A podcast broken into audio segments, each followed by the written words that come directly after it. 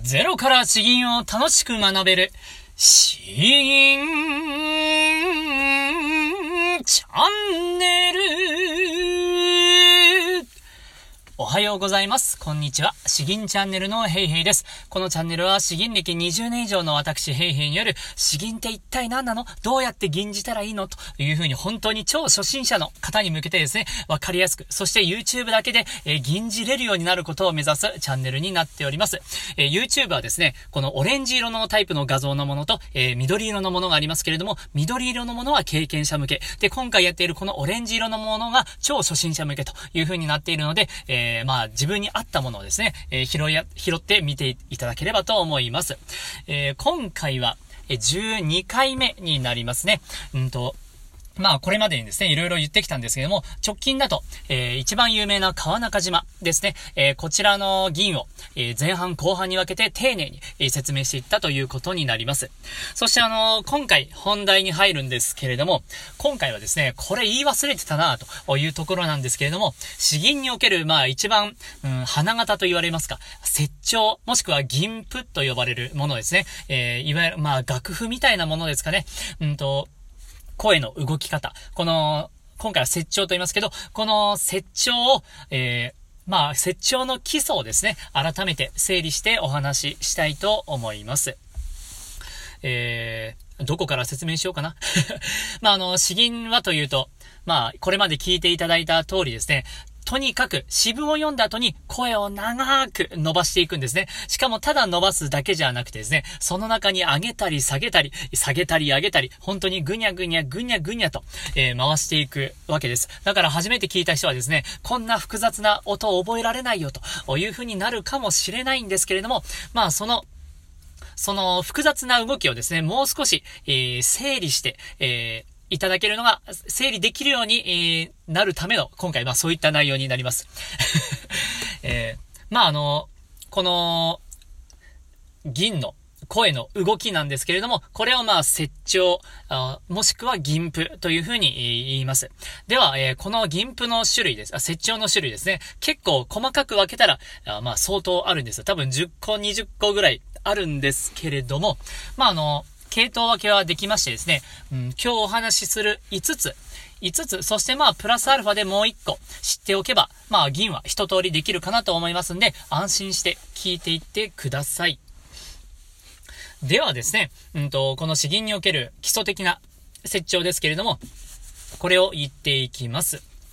まあ、あの、まず一つ目はですね、えー、棒引きと呼ばれるものですね。とにかく、えー、まっすぐ引く。まっすぐ、ただその音をキープするような、そんな感じです。で、二つ目が、揺り上げ。まあ、三つ目が、大揺り。四つ目が、中揺り。まあ、中回しと思いますね。で、五つ目が、あ揺り落とし。ということになります。まあ、あの、プラスアルファで銀代わりというものもやりたいと思いますけれども、まあ、あの、順番にですね、詳しく説明していきたいと思います。えー、まずですね、えっ、ー、と、これあまり深掘りしたくないんですけれども えー、棒引きというものがあります。これは、その時の詩文を言った後のこの音をですね、えー、基本キープする。まあ途中揺らしが入ったりするかもしれないんですけども、弁水、いまあ今若干音変わっとるやないかいって思われるかもしれないんですけど、基本的にこの、えーまっすぐ、まっすぐ揺らすんですね。そしてまた元のところに戻ってくる。いい、えー、まあ、あの、ただまっすぐ伸ばす場合もありますね。引き止めと呼ばれるんですけど、弁水、えー、こういう風にやれば引き止めになりますし、弁水、まあこれはあの、揺り止めとか、あ棒引きとか、あまあいろいろ呼ばれます。言われますが、あどうしようかな。あ今回は引き止めだけ、まあ知っておけばいいのかなと思います。とにかく、まっすぐ、まっすぐ伸ばすんだというものですね。えそれにあの、あとはぐにゃぐにゃ入ったり、最後のところにぐにゃぐにゃ入ったり、真ん中のところにぐにゃぐにゃ入ったりですね。えいろんな種類があるんですけれども、まあ、まず一つはですね、その音をキープするような、シュ、弁水、シュクシュク、まあ、これも全部、まあ、棒引きに入れてみてもいいのかなと思います。ちょっとあの、詳しい方が聞くと、おそれはちょっと雑すぎすぎるよ、というふうに怒られるかもしれないんですけども、とにかくまあ、このまっすぐ伸ばすタイプがあるということですね。そして、二つ目。二つ目は、揺り上げというものです。これあの、とてもわかりやすくて、えー、まっすぐ伸ばした後に揺らして上げる、えー、というものですね。あー、うん、これが揺り上げになります。まあ、あの、本当にわかりやすいです。これもですね、あの、いくつかパターンがあるんです。えー、あー、こういう風にさらっと上がるものもあれば、あ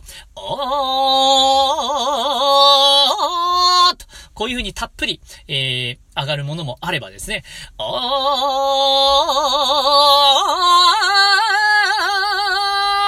ーと、こんな風に上がります。えっ、ー、と、最後のやつは3段上げ。で、1個手前のやつが2段上げ。えー、という風にまあ言われますけれども、まあ、揺り上げ、もしくは、えー、三段上げ、それぐらいに知っておけば十分かなと思います。そして、えー、三つ目ですけれども、三つ目が大揺りですね。えー、詩吟における一番、まあ、あの、目立つ花形的な、あこの、設置になりますけれども、えー、どうしようかな。夜、あ、夜、川を、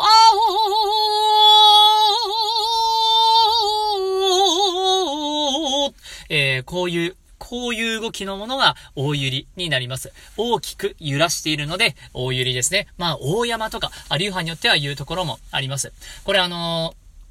一見すごく、えー、音程が複雑に感じるかもしれないんですけれども、えー、音だけを追えばですね、夜、川を、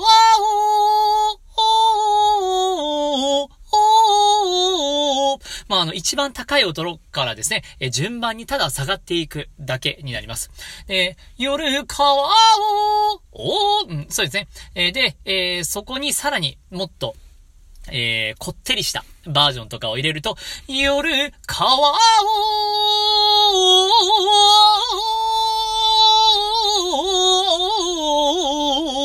えー、こういう風に、まあ、あのーなっていくわけなんですけれども、基本の形は本当に一番高い音に到達するかどうかですね。川をおこの音に到達するかどうかで、まあ、あの、大揺りか、あ次話す、えー、中揺り、中回しになるということになります。うんと、まあ、そんなところですね。これもまた、あの、いろいろあるんですけれども、抑えとかが出てくるんですけどね。こういう風に最後にひょこっと伸びるパターンもあるんですけれども、まずはこの大揺りというものはですね、えー、まあ、知っておいてもらえればいいかなと思います。えー、で、そして次が中揺り、もしくは中回し、ですね。え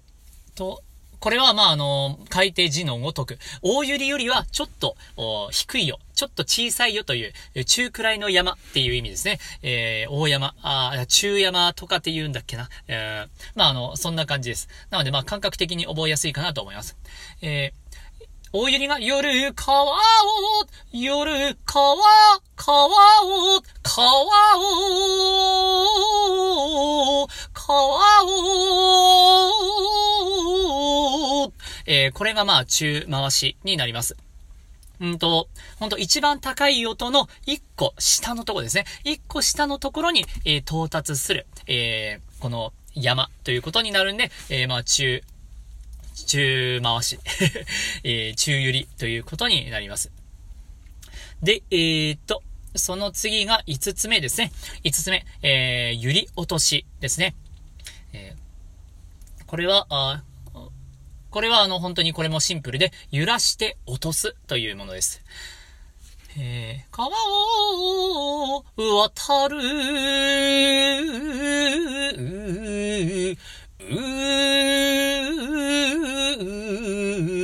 えー、揺らしてまっすぐ伸ばして落としていく。だから、揺り落としですね。えー、まあ、あの、これ途中で切る場合とかもあるんですけれども、まあ、あの、音程はとてもシンプルで、うー、うー、まっすぐ伸ばして、ちょびっと音を上げて、うー、うー、うー、えー、本当にあの、ただ、ただそのままシンプルに下がっていくというものですね。まあ、これもあの、いろんな派生パターンがあって、うー、えー、こういう風にあの、ちょろっとだけ下がって止めるような、あものもありますけれども、まあ、あの、こういう揺り落としということに、うん、が、知っておけばいいかなと思います。で、えー、ここまで、えー、棒引き、ゆり上げ、大ゆり、中ゆり、そしてゆり落としを話していきました。で、大体の詩吟はですね、まあこれで一通り、えー、解説できるんですよ。えー、とてもシンプルです。だから、あの、ちょっと今、あの、川中島をさらっと吟じていくんですけれども、まあ、あの、あ、ここにこういう風に来るのかという風に知ってもらえればと思います。結構あのですね、全部自然な流れで繋がっているので、えー今まではなんとなく音が複雑に動いているなという風に感じていたかもしれないんですけれども、今回の説明を聞いてですね、えー、それで、あ、ここに大揺りが来てるんだ。ここに、えー、揺り、揺り上げが来てるんだとかですね、えー、それを認識してもらえればいいかなと思います。えー、では、まず、さら、さらっと吟じて分解しようかな。うん。では、いきます。川中島、来三陽。伝声、粛々、夜、川を渡る。暁に見る、先兵の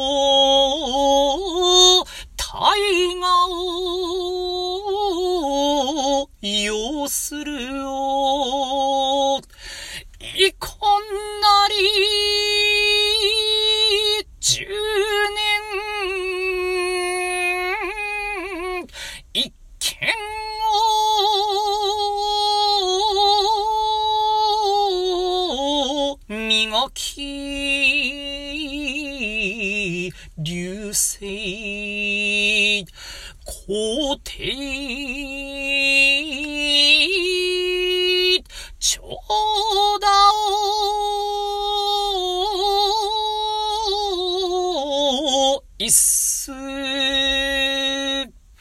えー、だいぶさらっと吟じていったわけなんですけれども、大体あの、わかったでしょうか？えー、まずですね、弁声、粛々。まあ、ここはですね、どっちも、えー、弁声も粛々も、そっちの設置用は、まあ、棒引きが入っていることになります。まあ、あの、ゆり止めとか言う人もいる、いらっしゃいますが、とりあえず今日の認識はそこで OK です。えー、で、そして、夜川を渡る。えー、ここはですね、えー、大入りをした後に、え揺らした後はですね、やっぱりあの、えもう疲れたんでですね、え降りたいんですよ。大入りをした後は、そのまま揺り落としが来るのが、まあ、あの、よくある流れ。まあ、ほぼ、ほぼ大半がこの流れになります。で、暁に見る。で、ここも棒引きが入ってきますね。えー、先兵の大河を要するを。で、先兵ので、えー、ここで揺り上げが来ますね。で、揺り上げで上げた後は、まあ、大山なり中山なりが、あ大、大揺りなり中揺りなりが来ます。で、えっと、今回は、あ中揺りになってますね。まあ、あの、これはあの、銀によって、え結構五分五分で分かれるところではありますけれども、うん。まあ、うんと、これからサビの部分、天空が来るからですね、その前に盛り上がりすぎるとやっぱり良くないんですね。だからこのあたりに中ゆ、中ゆりが来ることの方が、うん、まあ割合的には多いかもしれないですね。今五分五分って言ったんですけど、うん、7、7、3ぐらいかな？あということになります。で、えー、えーと、いつだ、あ、違うな、えー、なんだっけ、今ド忘れした。えー暁に仙台はを要、要す、要する方で、いこんなり、十年。ここもですね、基本的に自分はまっすぐ、えー、ただ伸ばしているだけになるので、まあ、棒引きが入ってきますね。一見を、磨き、えー、この一見を、ここは、えー、まあ一番高いところに入った大きく揺らしている形になるので、えー、ここは大揺りになります。ただですね、まあ出だしの音が高いんですね。えここはあの天空の音そのまま高い音でキープしているから、まあそういう入り口が違うんですね。先ほどの夜、川を、のところよりも入り口が高いけれども、この、その後の一番高い音を経由した山になっているので、大揺りになります。で、渡る、あ、違うな、えー、と、えー、この十年一見を磨き、そうですね、磨き。一見をで大揺りが来たから、その後は、まあ、あの、揺り落としが基本まあセットで来るという、これ先ほどのやつと一緒ですね。えー流星、皇帝、えー、ここで、えー、棒引き、そして揺り上げが来ています。で、揺り上げをしたらですね、えー、また、今度もですね、えー、まあ、大揺り、もしくは中回しが、中揺りが来ると。えー、長打を一数、長打をのところで大きく揺らして、えー、最後は一数で棒引きということになります。あの、バーっと言ったんですけれども、えっ、ー、と、そうですね、結構、最初は、最初は、まあ、あの、棒引き棒引きで、おとなしく、えー、来てですね、えー、最初の、最初のサビみたいのが来るんですね。それで、夜川王で大きく山が来て、えー、大きな山が来たらそのままセットで揺り落としが来ると。で、で、今度は下がったからですね、えー、どこかでまた上げたいんですよ。えー、上げたいんで、えー、この、先兵のーと、先兵のーと先兵ののところでまた揺り上げて、えー、また一山来たいんですね。ただ、何回もあの、一番高い山来ると疲れちゃうんで、ここで中揺りが来るということですね。で、サビの部分が天空が来て、えー、まあ、棒引き、棒引き。で、そのままサビの部分なんで、もう大きく盛り上げたいんで、ここで大揺りが入ってくる。で、大揺りが入った後の流れは、そのまままた揺り落としが、あ来てですね、えー、で、え、最後の、締めくくり、結句の方に入っていくわけです。で、結句の方はですね、えー、もう一番盛り上げたいから、よりたっぷりめな、あ、ゆり上げというものが、まあ来て、で、最後にもう一丁大ゆりが来てし、閉まるという、まあそういう流れになります。だからあのえー一番最後の揺り上げはですね、死によっては三段上げが来ることも、うん、ありますね。で、最後の大揺りはよりたっぷりこってりめなものが来ることが多いということになります。大体あの、うん、本当に7割8割ぐらいの私分については、うん、この構成になっているので、えー、初見でも大体吟じられる理由はこういうことになりますね。あとはまああの誰かが自作した私文においても、これっぽい、えー、設置をつければ、まあ大体それっぽい銀になると。こういうことになります。あとはあの、最後一個ですね、あの、プラスアルファとして僕の大好きなこの銀代わりという独特なやつがあります。これは、まっすぐ伸ばした後、大きく下げて、また戻るっていう、ものですね。えー禁酒場外、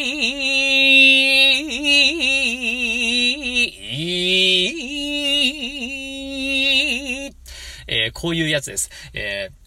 ー、まっすぐ行ったのにさらにドドドドドドと一気に下がって、でもまた上がってくるんですね。えー、そうなるとなんか、えー、深みとか、重みとか、哀愁とか、あそういったものが結構あの、表現できるので、僕は結構好きなんですけれども、こういう、え銀代わりというものもあります。ということで、あの、今日はですね、あのそう、先に川中島は前々回とか前回とかやっちゃったんで、えー、順番間違っちゃったんですけれども、この詩吟における基礎的な、設置を銀譜、えー、今日はご紹介しました。えー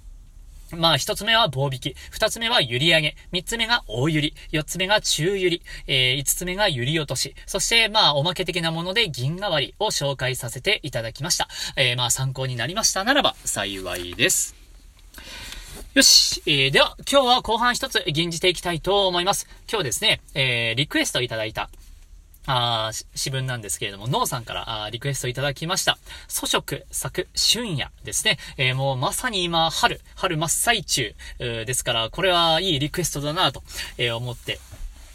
いや、これいいんですよ。これいい。今の時期にはもう、ドンピシャなんですね。なので、まず詩文を読んでいきます。春夜、祖食。春章一国、値千金。花に成功あり、月に影あり、花間老大、声再々、終戦陰落、夜ちんちん。えー、ではどういう意味か説明していきます。えー、春の酔いのひとときは、千金にも値する。咲き乱れる花は、成功、清らかな香りを漂わせて、月はおぼろに霞んで、何とも言えない風情である。えー高戸の香典ですね。高いところの建物の方からあ聞こえてきた、えー、歌声も、えー、笛の音も、ブランコのあるこの中庭で遊んでいた女子たちの女子たちの声も、次第に静まり返って、こののどかな春の酔いの一時を、夜の更けるまで思う存分楽しんでいるのである。えー、この、本当にですね、えこの春の、あれ、酔い、の時期、えー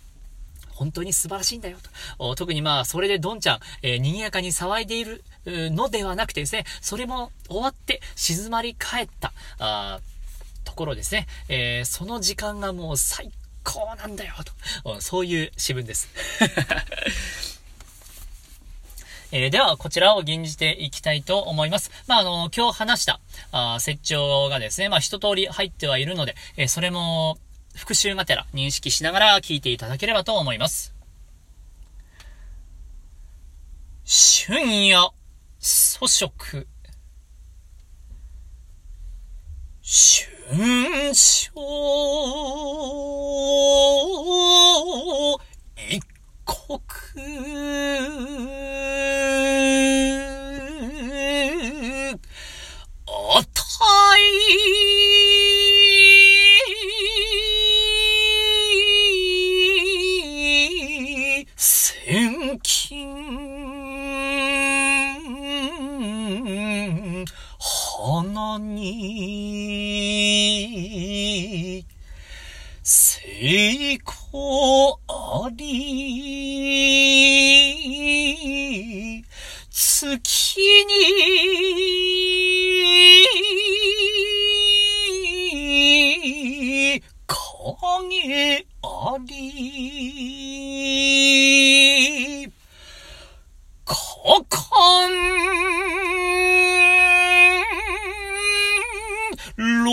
老大、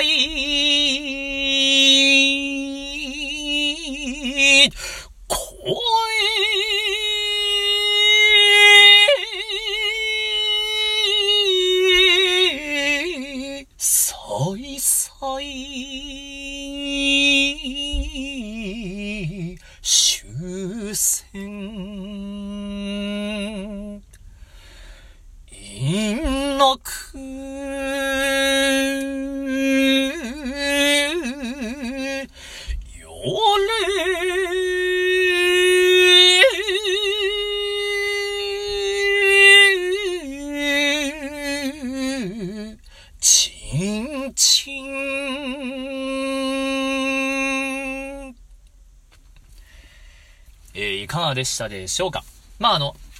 おおむね、8割、9割型、この設置について、えー、理解できたんじゃないかなと、えー、思っております。うん。